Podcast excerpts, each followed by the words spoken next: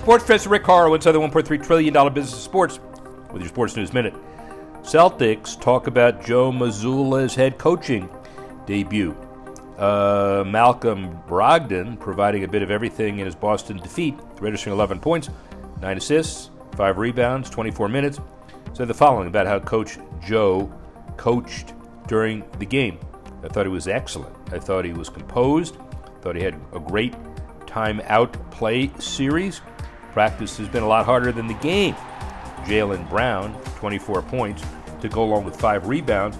Don't let the game fool you. Got a lot of work to do. Masked by the lopsided score. Boston committed 25 turnovers. Hornets took 28 free throws. Charlotte converted 16 offensive rebounds into 21 second chance points. That's, I got to clean it up going forward. Mazzulla expressed, felt like I was coaching a great team that wanted to win. Fun to coach. Sports Professor Rick Horrow, Sports News Minute.